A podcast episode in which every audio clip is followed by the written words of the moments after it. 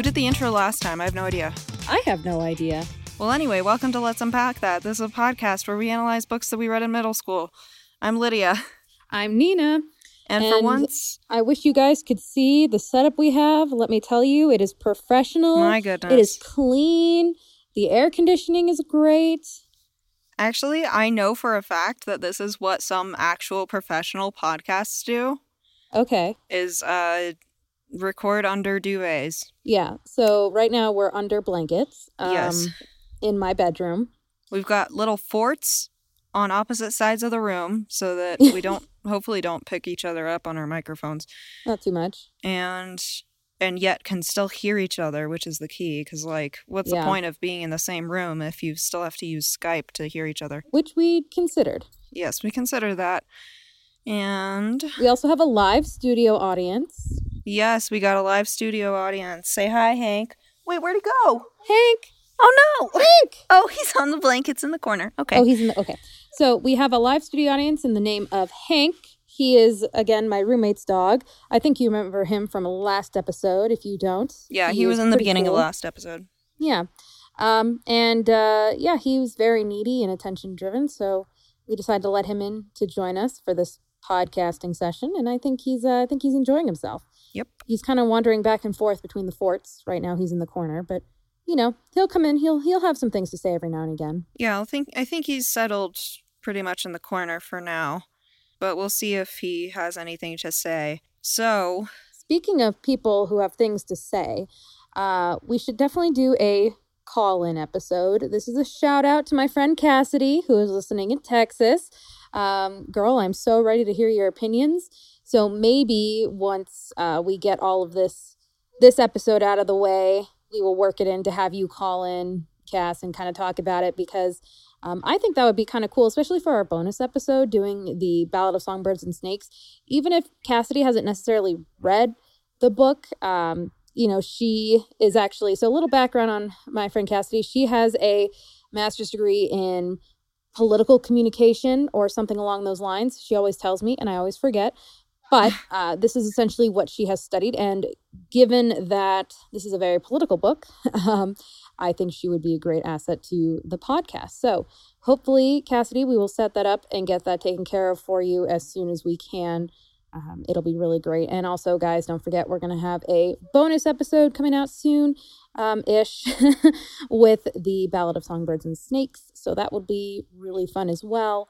Um, and then also, eventually, we will do Midnight Sun, Edward's version of Twilight.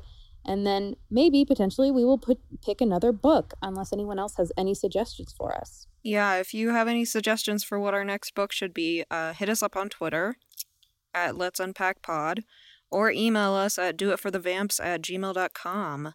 And that is our little promo for the beginning of this episode. Uh, but this is the last episode about the Hunger Games. We're talking about chapter 27 today. Um, Can't believe it. and just final thoughts about the book and about the series. I can't believe we've been doing this for two years, by the way. So Lidia, Lidia mentioned right before we started this that we've been podcasting for two years, which is crazy.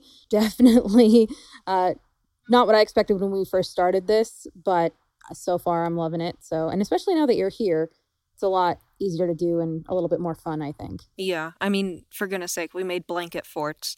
Um, Definitely more fun with the blanket forts. yeah.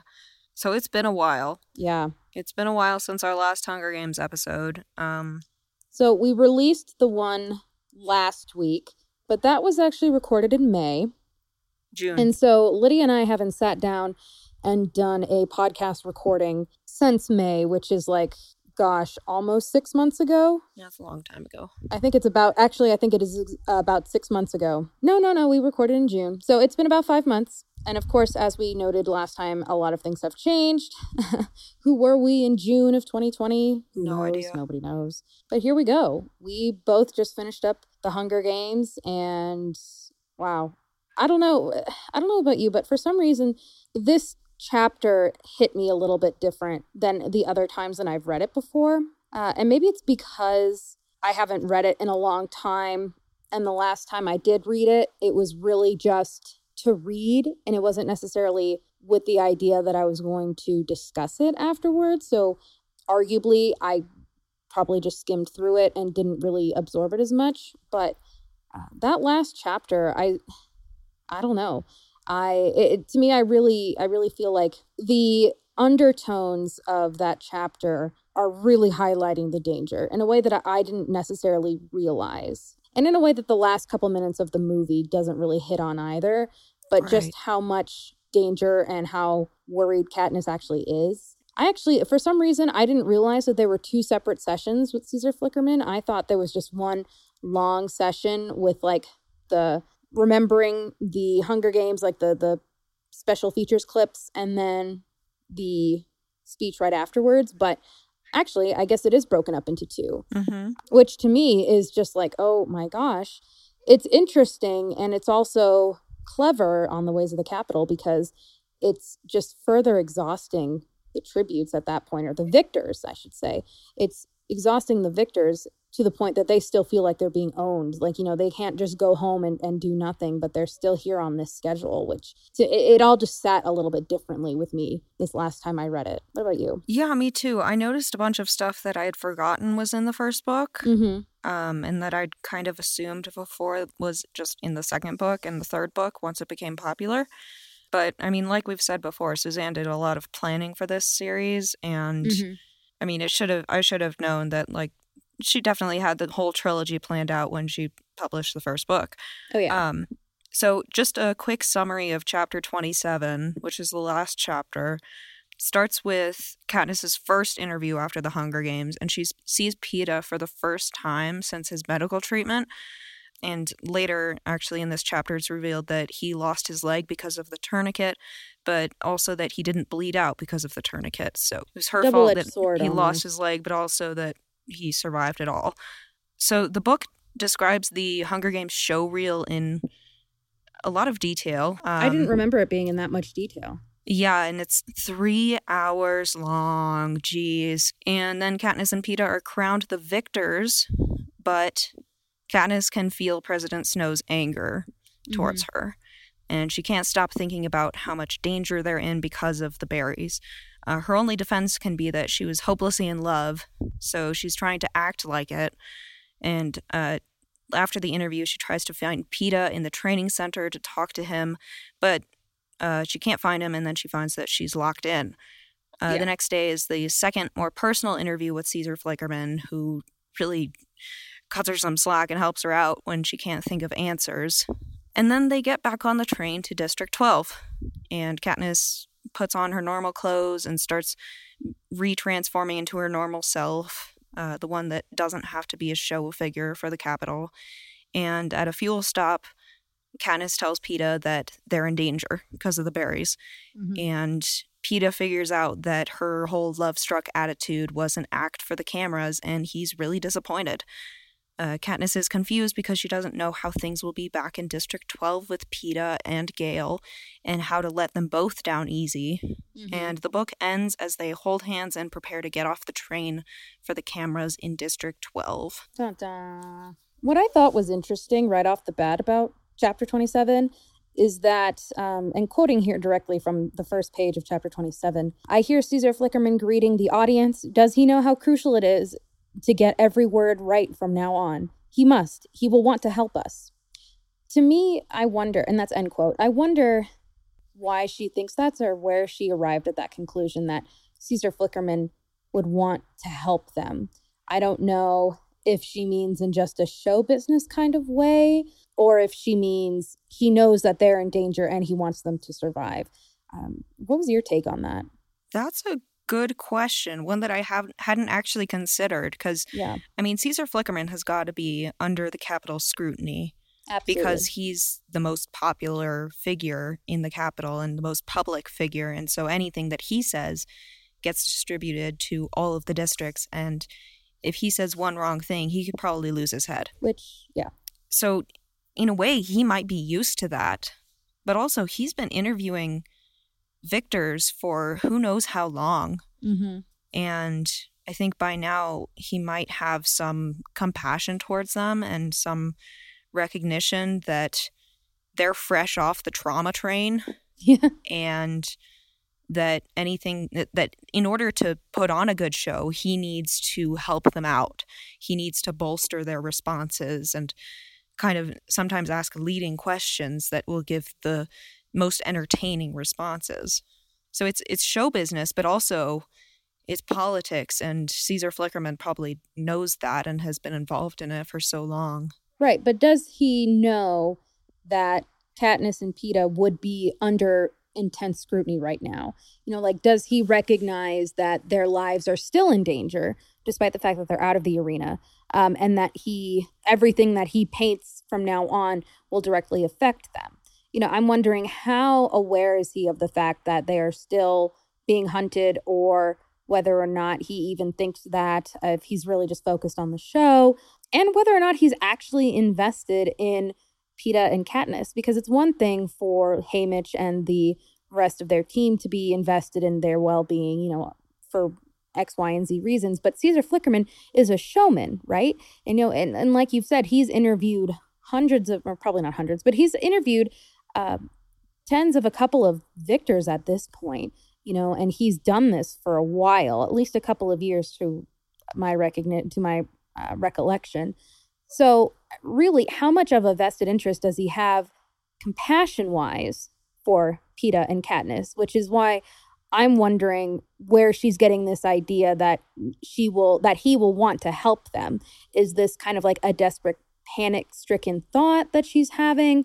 Um, or is there signs that Caesar Flickerman actually has a little bit of yeah compassion towards the other tributes? And that's what i'm wondering you know does he does he know how evil the Capitol is? He must but does he know how endangered they must be given everything that katniss just did you know? Or is he really just trying to put on a show and help them along to make their story work? I think he knows he knows how much danger they're in because having watched as many Hunger Games as he has and having interviewed as many victors as he has, he probably sees, like Cinna saw, like President Snow saw, mm-hmm. that there's something different about these games. Um, right. I mean, there being two victors is something that's never happened and that the Capitol never wanted to happen. So obviously, that's a really bad and dangerous thing. Mm-hmm. So, on one hand, he is definitely trying to put on a good show and probably downplay the trauma that they've been through so that it's palatable to yeah. audiences. But also, having interviewed that many victors, he definitely knows that some of them would go on to be trafficked and to be blackmailed and all of that. He there's no way that he doesn't know that, but he's still putting on the show. Are are we sure that he wouldn't know that though? Because I'm I'm not totally sold that he's not still doing it just for the sake of the show. I'm not sold that he is just hoping to um, get dramatic responses and not to the point of eh, you know of course he's not going to go in and traumatize the tributes but he's still at the forefront putting on a show he is still trying it's like i don't know trying to think of like a drama talk show you know like I'm thinking The View. I guess that's not really that, but you know, he's still trying to have like gasps from the audience and scandal and like a, a good taping of this interview to go off of because the more he gets, the more he can work with. So I I don't well, know if we're working off of something that has occurred in the books prior, but to me, I, I'm just not sold that Caesar Flickerman has a deeper sense of understanding for what's going on. Um, I want to say that in later books and in the movies, he's more of a figure and exhibits more compassion. Not quite. I think in the. Or am I just projecting that because Stanley Tucci is cool? Maybe. But I, I remember in the third movie, he was still interviewing Peeta when Peeta was under the Capitol's control, when he was being controlled by the Capitol, and really kind of still under their thumb.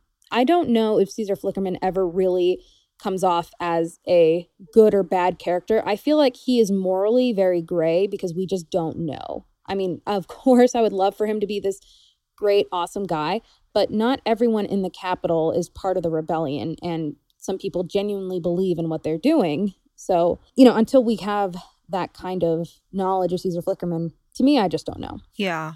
I mean, to me, there's just no way that he wouldn't know about all the stuff that's going on behind the scenes. Maybe he just chooses to ignore it.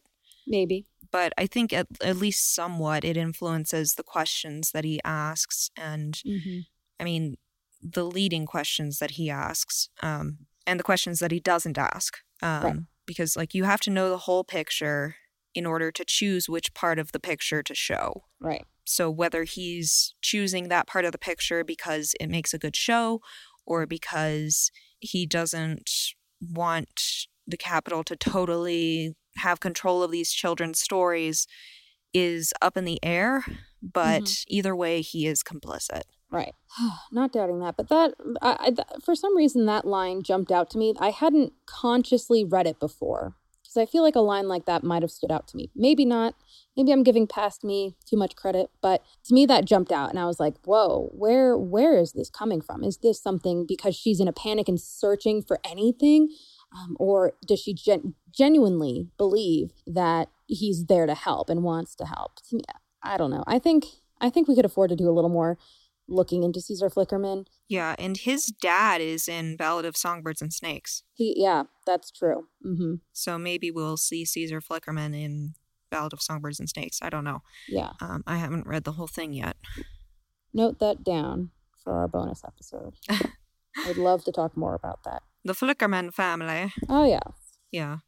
Another character that we get a little bit of insight into here is Effie, yeah, uh, Yes. because she starts showing signs of not being totally okay with what's going on, Mhm. um, which will later make her part of the rebellion.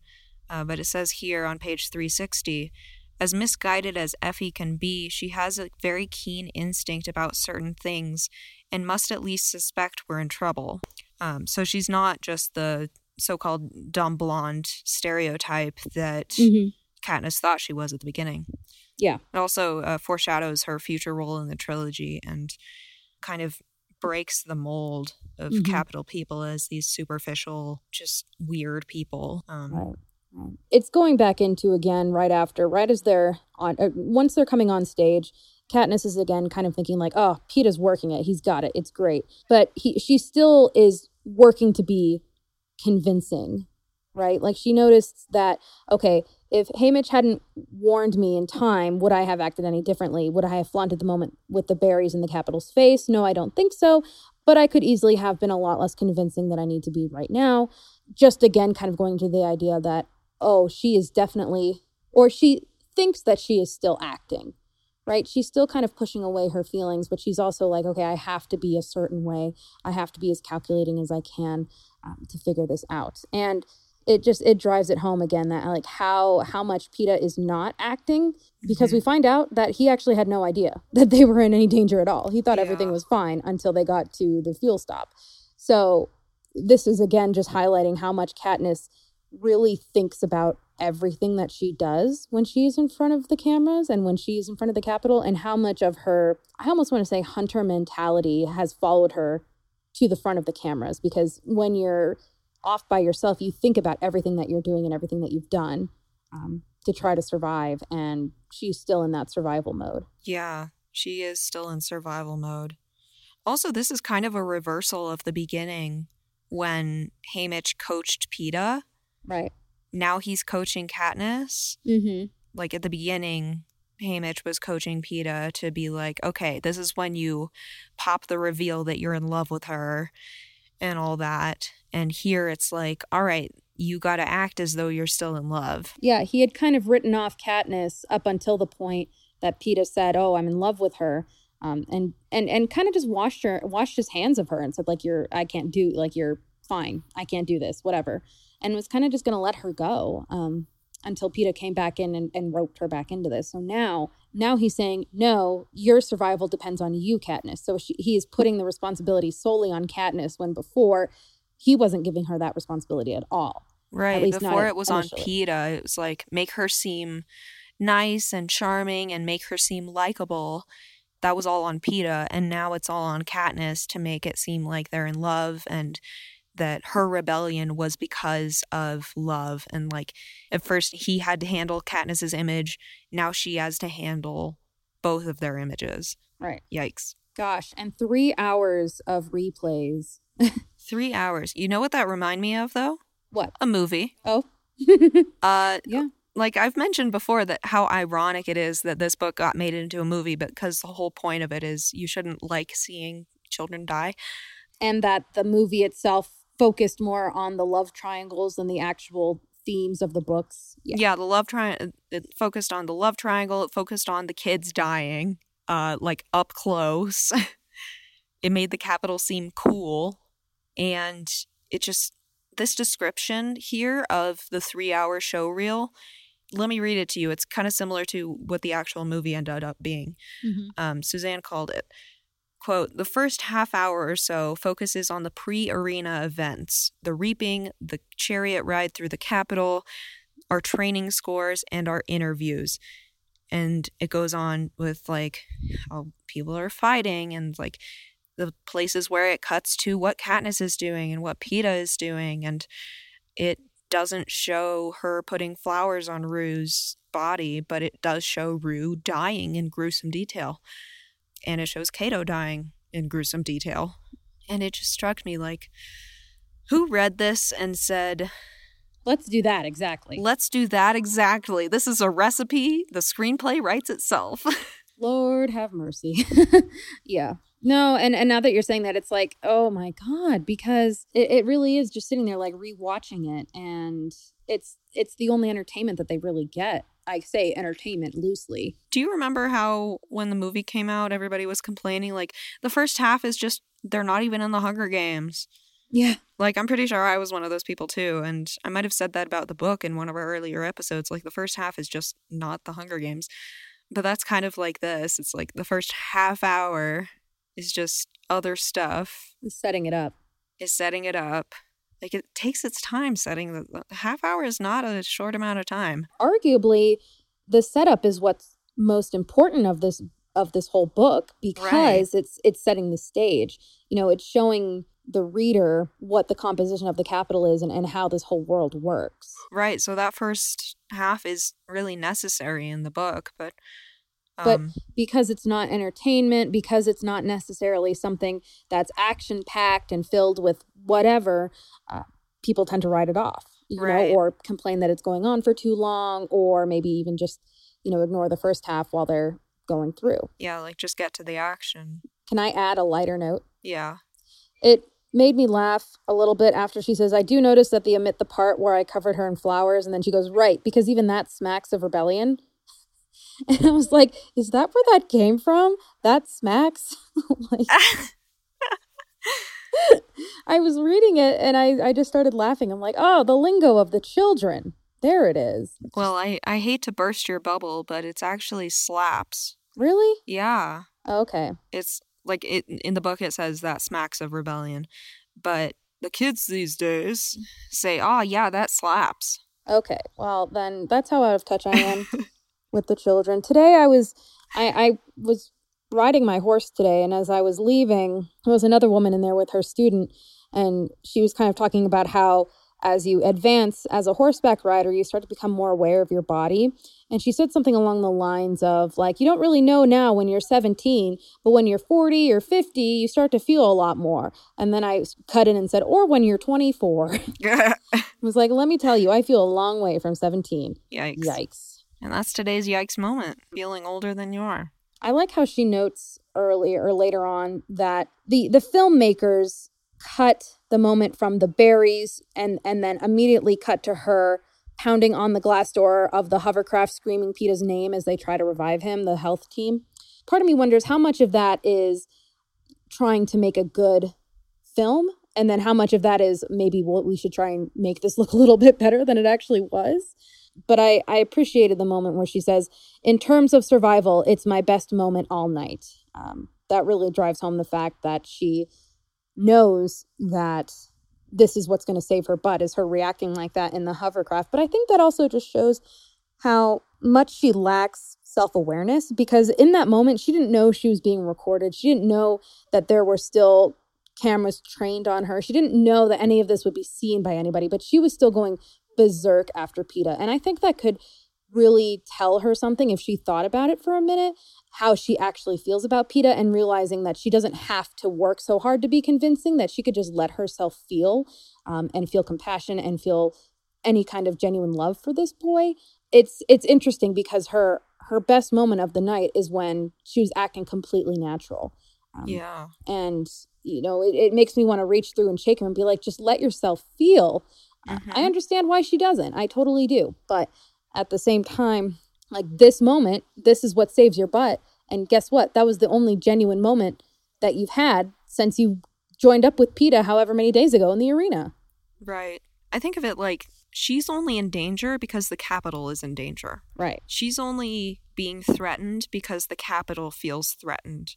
And so, of course, they're trying to support her story mm-hmm. because, like, it, it's kind of like a plot. Like, well, if we all tell this story, if we don't make it seem like it's rebellion, but actually they just loved each other a lot. Yeah, if we all act like this is what happened, if we all agree on this story, then it won't cause anything. Let's all try to save our own skins. Yeah, let's let's all try to save the Capitol because that's what it is. It's like if you don't help us save the Capitol from potential rebellion, we're going to kill you. Right. Like she's not like th- this action does not directly threaten her. It only threatens her because it threatens the Capitol Yeah, but it's also interesting thinking about how I don't know, Katniss's safety depends on the safety of the Capitol It's almost like a backwards alliance between her and the Capitol as a institution. Well, it's blackmail. That's what it is. I mean, yes. But yeah, it is for the purpose of upholding the institution. Freaky stuff. Yep, creepy stuff. Want to know something else creepy? What? Uh, there's foreshadowing for a Ballad of Songbirds and Snakes in here. What? Where? Page 364.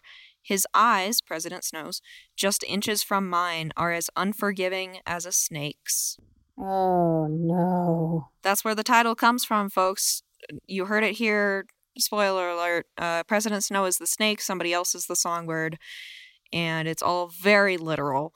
Wow. I yeah. Wow. But yeah, that's that's where the image of him as a snake originates. I think. Dang. And we'll talk more about that in our bonus episode. Oh man, I don't really even know a good way to conclude talking about this because it's so oddly paralleled to kind of what we've been going through just here in the United States. And also just the fact that this is so clearly not the end of this story. It's hard to speak of it in a conclusive way. You know, like it just feels like there's so much to unpack here and there's so much that we could be pulling into and relating back to the United States that I just I don't really even know where to begin because I, I just don't know. Do you, do you, do you understand what I'm saying? Yeah. And I think we'll be able to talk about that more in our bonus episode when we talk about yeah. President Snow and how he became who he became. Mm-hmm. Because I mean, I've I've said in previous episodes, Ballad of Songbirds and Snakes is not the book that I thought it was going to be.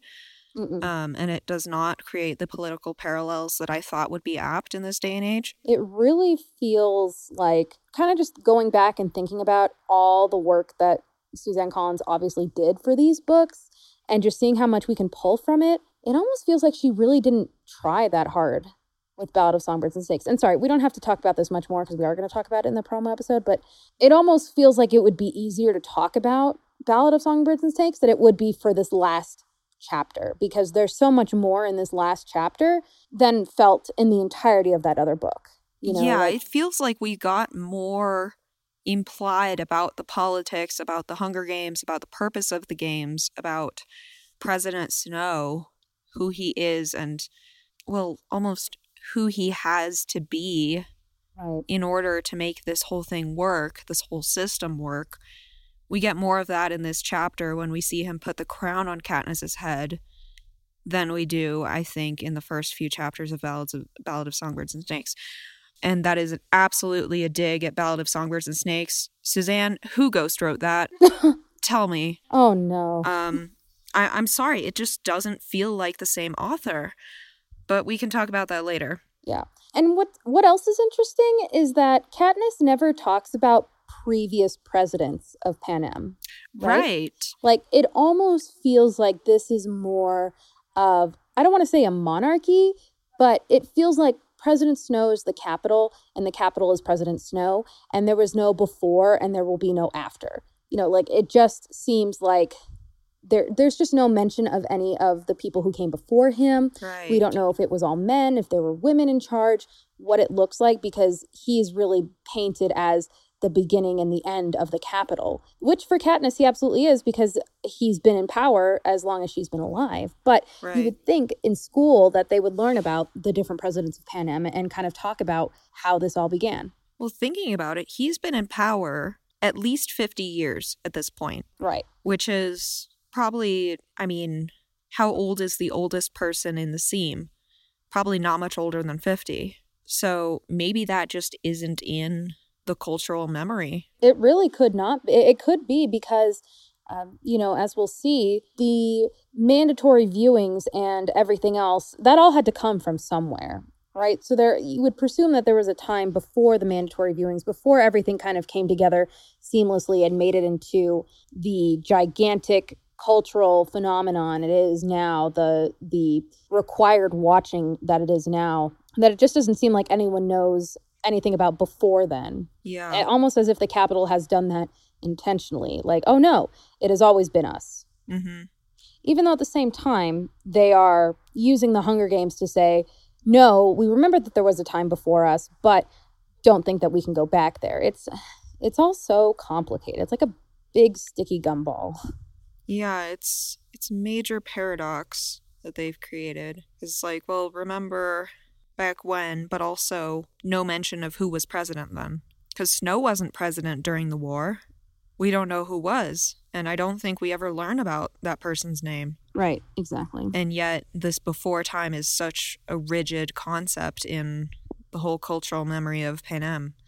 Speaking of cul- cultural memory, I want to talk about the internet okay because Hunger Games was written right when the internet was kind of coming into our schools. And I mean, the first smartphones were coming out, but it wasn't yet known how much social media would affect youth culture. And right um, I mean, we went from MySpace and Facebook to Instagram and Snapchat and TikTok. And that is a long way to go in 10 years. yes Um, and how much it has changed society in those 10 years but it also made me think of public image and how bad Katniss is at creating her own public image. yeah And that got me to thinking, what happened to the internet in Panem? wow So nowadays we're really used to the concept of personal branding and Mhm. personal PR because of social media. Right. Um, we know that once you have a public image, there's no going back from that. Um, something goes viral and it's permanently the way people view you. I mean, think of the number of people on TikTok who were children for Vine and now they're like teenagers and they're coming back being like, yeah, this was me. Like the look at all that- those chickens, girl. like she's on TikTok and she will always be the look at all those chickens, girl. I'm just thinking of that one girl that posted the video about her working at the jewelry store and switching the bags for some guy who came in to buy jewelry for his girlfriend and his wife. And she goes, I must have mixed up the bags. Oops. And just like her, just the iconic moment of that. That's yeah, and the most viewed TikTok Mhm. Is who you are. And Katniss is not at all familiar with that type of And, and not to mention the wealth of information that's available. You see it outside of social media too. Even I mean, I mean, anything really gets spread around social media because that's where people share things. That's where conspiracies start. Um, you know, there's a couple of magazines that I follow, equestrian magazines, of course, um, but they post their articles when they publish them. They post them simultaneously on their page and on like Facebook or Twitter or whatever. And the comments you just see there's always hundreds of them afterwards and everyone has a different opinion but you know at the end of the day that information is out there that image is created and it's being spread around so rapidly and i i wonder how suzanne collins would have changed if she would have changed and if she if she did how would she have changed the hunger games as a series knowing what she knows now because i feel like that's a great point in saying, you know, what happened to the internet? What happened to the social images? Is there a way to truly destroy that technology so that no one else has access to it anymore? I mean, you always could, I guess, but it's such a it's such a presence in our lives now that not having that connectivity is a is an odd concept. Right. We can't imagine life without it. And potentially, it could have been a District 13 thing to maintain all the servers. Yeah. And that could have just been lost in the war. So it could be as recently as 74 years ago that the internet went down in the Hunger Games. But on the train, Katniss says, I begin transforming back into myself, Katniss Everdeen, a girl who lives in the seam, hunts in the woods, trades in the hob. I stare in the mirror as I try to remember who I am and who I am not. By the time I join the others, the pressure of Peeta's arms around my shoulder feels alien. That's page 370. She still assumes that she can go back. Yeah, that's Which that's a moment of like, really, Katniss? Like, even you know, you already know that you're going to be living in the Victor's Village and going into the Hob. It maybe it's a hopeful pipe dream for her that she's Right. thinking of this, but dang, come on, girl, have some foresight, really.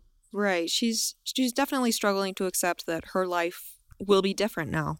Right. and that being a victor affords her certain privileges and certain dangers. We'll we'll also talk about this in Ballad of Songbirds and Snakes because I think it's really interesting how media plays into that. The Hunger Games was no doubt not supposed to be a book about the internet. No. Um, if you want a good book about the internet, go read An Absolutely Remarkable Thing by Hank Green. Please. um, A Beautifully Foolish Endeavor, the sequel. Those are about the internet. This is not about the internet, but it can be about the internet.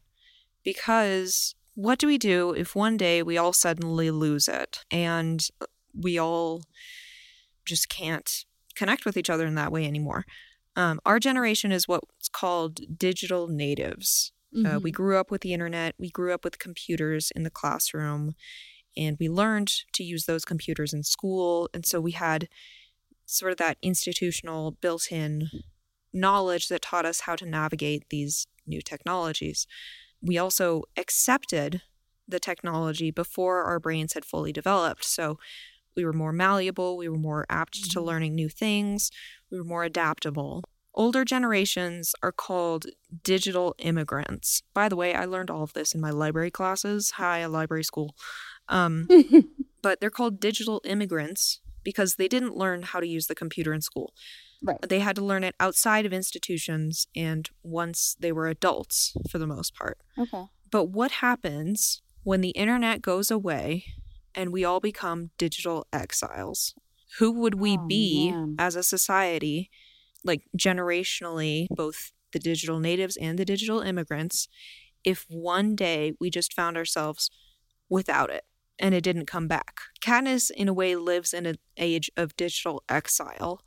She doesn't, for that reason, know how to curate a public image. She would be a digital immigrant if they did give her the internet, Right. but she also didn't grow up with it. That is a concept that worries me greatly because I, I've actually had that thought before. Like, what happens if we lose the internet? What happens if we lose all of this technology and this capability?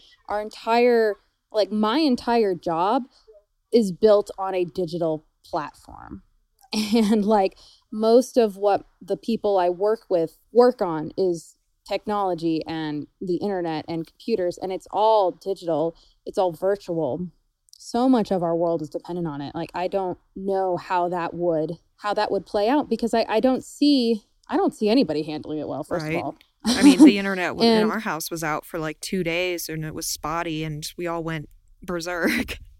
i wouldn't say we went Well, like, berserk we were I was I was going a little stir crazy and uh, the rest of you couldn't work. yeah yeah i couldn't work and it, that makes me think like the other day i actually it's a good point the other day i was at the dentist office and i was just on my phone waiting for the dentist to come in and like start the cleaning and whatever i remembered how when i was younger i used to always bring a book with me everywhere Mhm. before I had a smartphone, I'd always have a book. And then I just, I always get into this idea of like, what did people do before they had a smartphone or a book or a newspaper?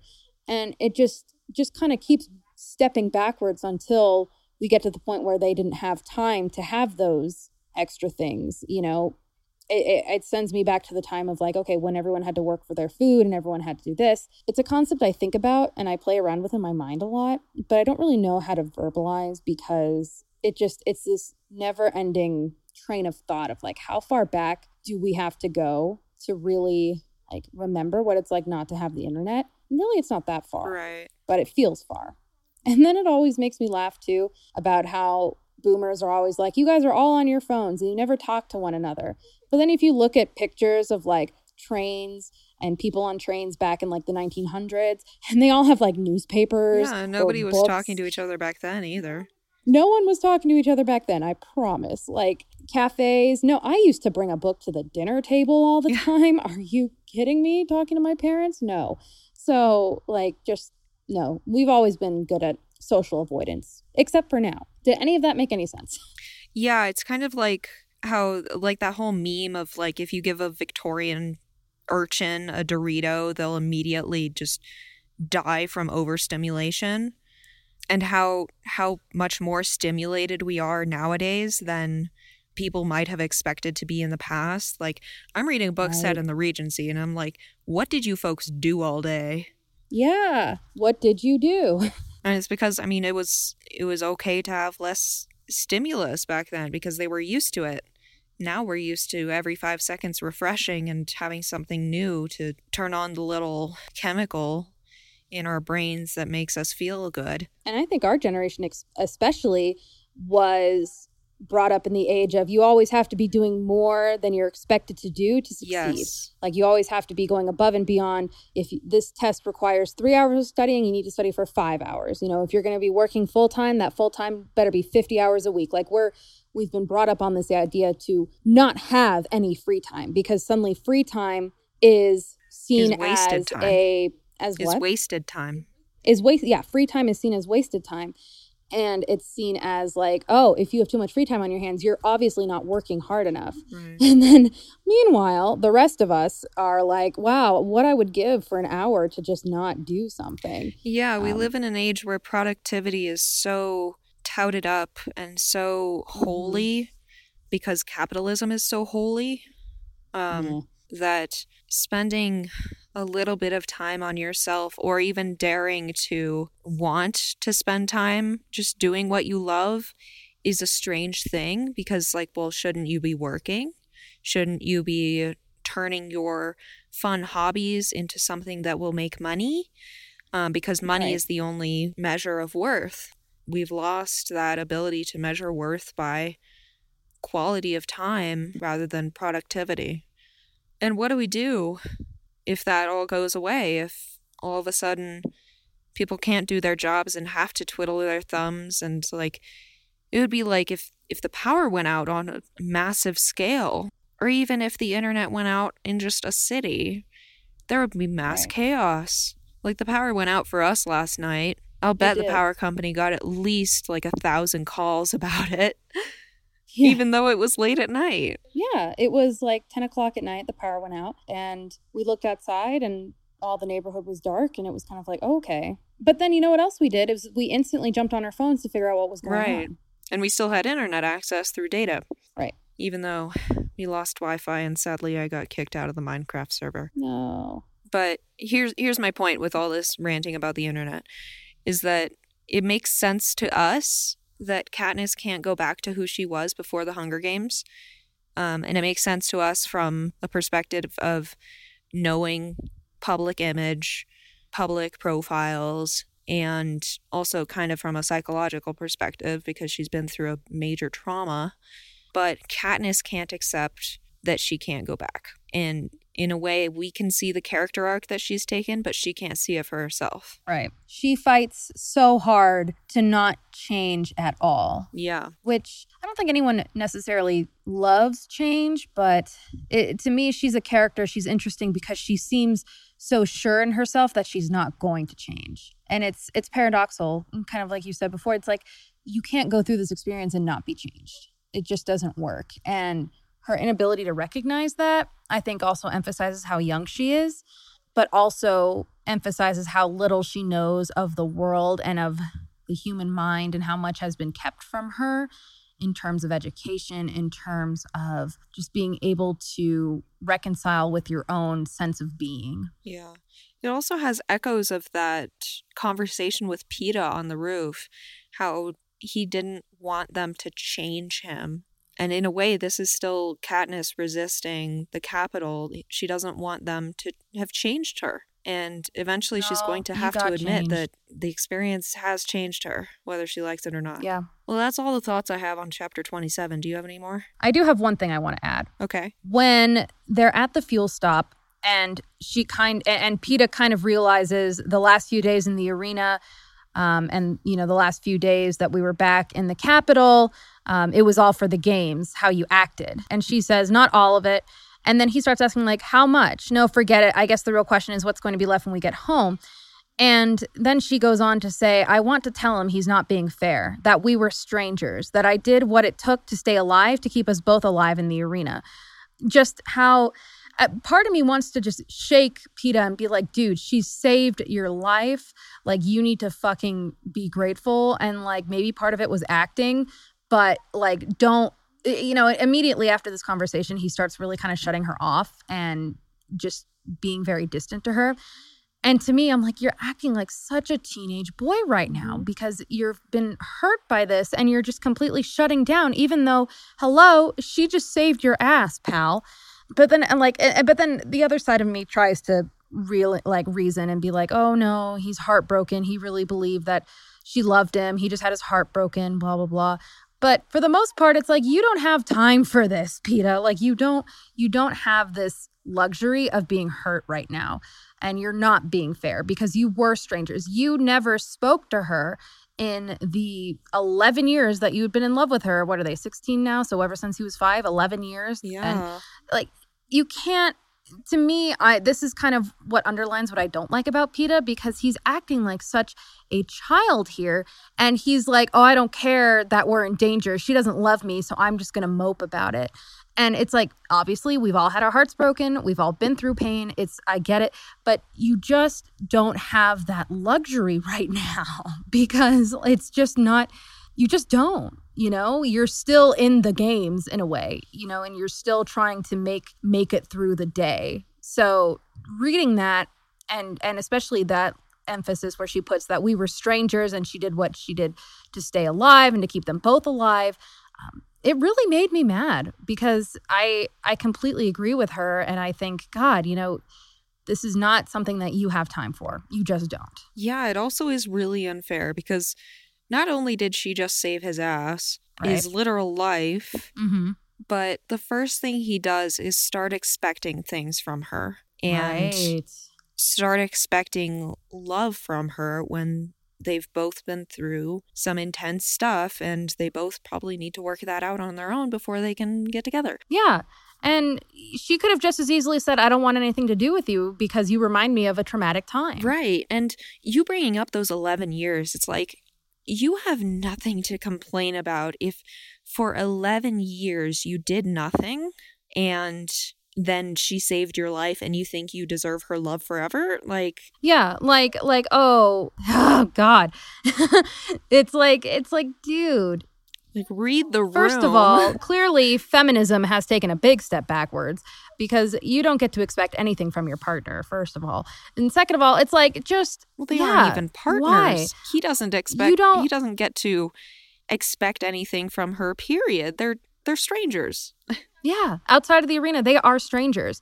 Really, the realistic thing would be to take a step back, start to get to know each other, go on walks, you know, Jane Austen Yeah. style, and talk in the gardens. I don't know. Start start slow. hey, let's but- start over. This yes, was because really, really, what like, do they have in common outside of? I think it's what is referred to as a trauma bond, Mhm. where it's like latching on to somebody or something after experiencing something together and manipulating that and capitalizing on it. Um, and I'm not saying that he's doing this deliberately, but he is definitely milking the idea of this trauma bond, linking them together and thinking this is the be all end all. And it's just not healthy and it's not right. And that's not how a good relationship is formed. right. And I I think my big conclusion at the end of this is that I really don't like Peeta. I kept on waiting for my opinion to change. while I was reading this um, because I, it's not that I didn't mind him before. It's not that I disliked him before.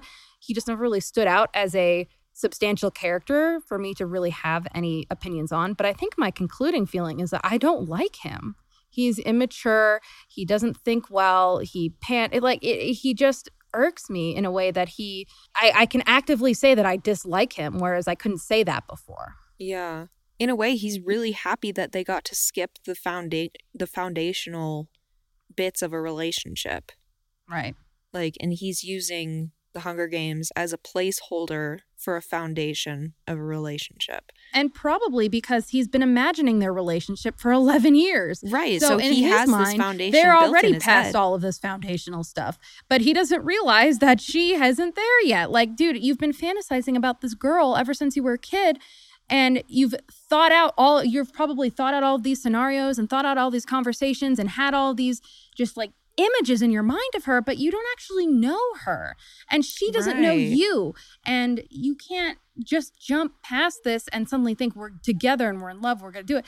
Yes, you guys shared a tra- like a traumatic experience together and that brings you together and that brings you close, but that is not that doesn't mean you get to negate anything else. Right. That you doesn't mean you, you get to, to stay where something. the trauma brought you together. It means you have to work through it and actually take a step back before you can get to that point again.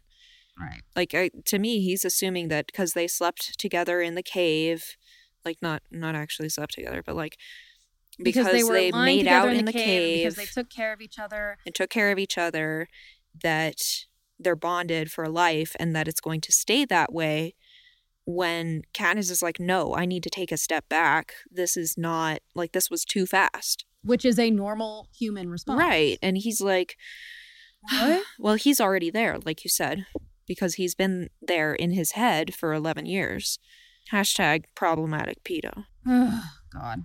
Peeta, don't do it. Yeah. and anyone who is sitting there and like, I don't know, just just take heed. Let people take a step back when they need to. Let the foundation grow. Just just don't do it for them. For the love of God. And also tell somebody when you like them, maybe, perhaps, potentially. Yeah, don't and wait. Don't spend 11 years fucking 11 thinking years. about them. Oh my Jeez. god. they have been through this traumatic experience together and they have changed, but they are still 16 years old. They are going to change more. You know, they are going to change past the time that they are now and this, you know, assuming that let's let's say in a perfect Hunger Games world, they go on, they live as victors. There are another hundred years of of Hunger Games behind them. Like this was obviously going to color a significant part of their adulthood, but this isn't going to be their final stopping point. So they are going to change a lot past this time. And, you know, there's all the possibility that even with that shared trauma, that they'll grow apart anyway. Right, which is what, part of why I hated the whole premise in the second book of, yeah, they're 17, they just got married, and now Katniss is pregnant. Right. Because it's like, man, they're 17. Stop. Man, and I thought I knew everything when I was 17 and I knew exactly who I wanted to be. And I am so different. Me too. And like, it's like, fuck. No. Christ, you know? like, guys take a step back, rebuild it from the ground up. E. Something that, if you're done. Yeah, I think so. Okay. Uh, well, something that I didn't realize was set up in this book was the love triangle. Really? Yeah. I didn't remember it being set up in this book, but it is. Yeah. Katniss even says, like, she doesn't know how to let Peeta down. She doesn't know how to let Gale down. And she says, I can't explain how things are with Gale because I don't know myself, suggesting that maybe she is a little bit in love with Gale. Uh, because they've had time to build a foundation. Right, because, because they've spent they've so much time together. for because... years. Not saying that that foundation is forever, but at this point, they've actually taken the steps to get to know each other outside right. of trauma. She has a stronger relationship with Gale than she does with Peeta. Yeah. And now she's confused about, like, well, in a way, I think she knows that she's going to have to choose between them. Oh, yeah. Because she says, well, I have to tell them both that I'm never going to get married and have kids. Yeah, and she she doesn't think that she's capable of doing that. Right. They're all children.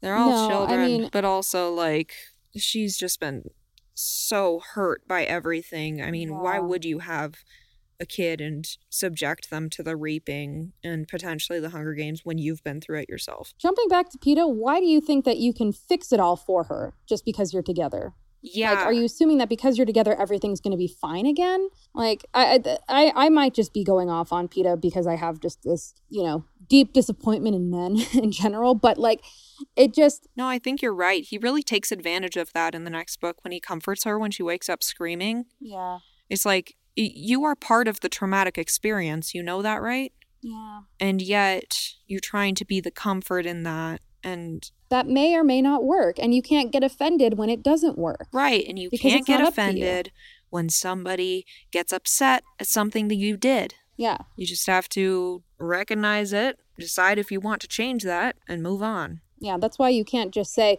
it wasn't my intention to hurt you. Right. You have to add something along the lines of it. It wasn't my intention to hurt you, but I see that it has. So how can I fix it? Right. Like even if it wasn't your intention, you still have to be sorry for it because it's it's also the effect, not just the intention. all those people who are like, I voted for Trump, but I don't agree with everything he says. Mm, yeah, well, your intention may not have been to put black people in jail and kill all the gay people, but you know what? It just kind of sounded like it was. So Yeah. you still have to be sorry. Things are too big to ignore. You can't just go back to being friends with liberal people because you know who's going to take you back? Moderates. Moderates. And we don't have to talk about any more of that. No, let's not because I'm gonna, I'll go off. yeah. All right, so that's chapter 27. That's the book. That's the book. Fuck. We read the whole Hunger Games. Read the whole Hunger Games. It only took us a year. What was it? A year and a half? Or no, a year. About a year. Yeah. About a year. It's on average taking us about a year per season. Yeah. because we end up taking breaks in the middle Mm-hmm. either um because we're mad at each other or because one of us has a mental health crisis um Who's gonna be next? yeah what's it gonna be next um, Uh, don't let's not go. Uh, maybe I don't know what's gonna be next. Grad school? I mean that could be it That could be it. yeah I'd, I would accept grad school. That's a nice outside third party force that I would Yeah. be okay with. oh Yeah. God, anyway final thoughts on the hunger games it's too real for real life. After everything that's happened, it's it's hitting differently. Go Mhm. back and reread it if you haven't read it in a while because it's hitting differently. yeah because this when was this published was it like right before obama was president Let me look. well i have the book right here i can just look at the copyright page Oh, see, that's why we don't need internet. Yeah, you don't need internet when you have books. Now I just need light. 2008. So it was written right before the Obama era Yeah, and right before smartphones became a big thing, right before the iPhone, right. or right after the iPhone. I think the iPhone was 2007. I learned all this in library school and I've forgotten it all. Time has become irrelevant. yep. What is time? Um, but I mean, back then this might have been a commentary on the Bush presidency, Oh yeah. um, with the Iraq War and all that. All right, so let's read it again and think about only the Bush presidency and the Iraq War and 9/11. Okay, cool. Yeah, That'll be our third season. that sounds exhausting. Yeah, but I mean, it hits similarly, but I I think that that's what makes it such a good dystopia is Mm. that it hits similarly in our age of the Trump presidency, but it also is scary in a lot of different ways. Yeah, it hit back then. It hits now. It very well may hit in the future. Yes. And that is to me what a good dystopia does. Is it It's speaks to the present moment and it speaks to I mean, history repeats itself. Yeah, which is why my personal stance is: if anyone wants to be a politician, they have to be well versed in history. Thank you. That is my soapbox for tonight. I mean, yes, that would be ideal. Why? why not? I mean, fucking elected an econ major. An econ major, you guys. Ugh. It's fine. It's fine. So much work to do. Let's let's do it.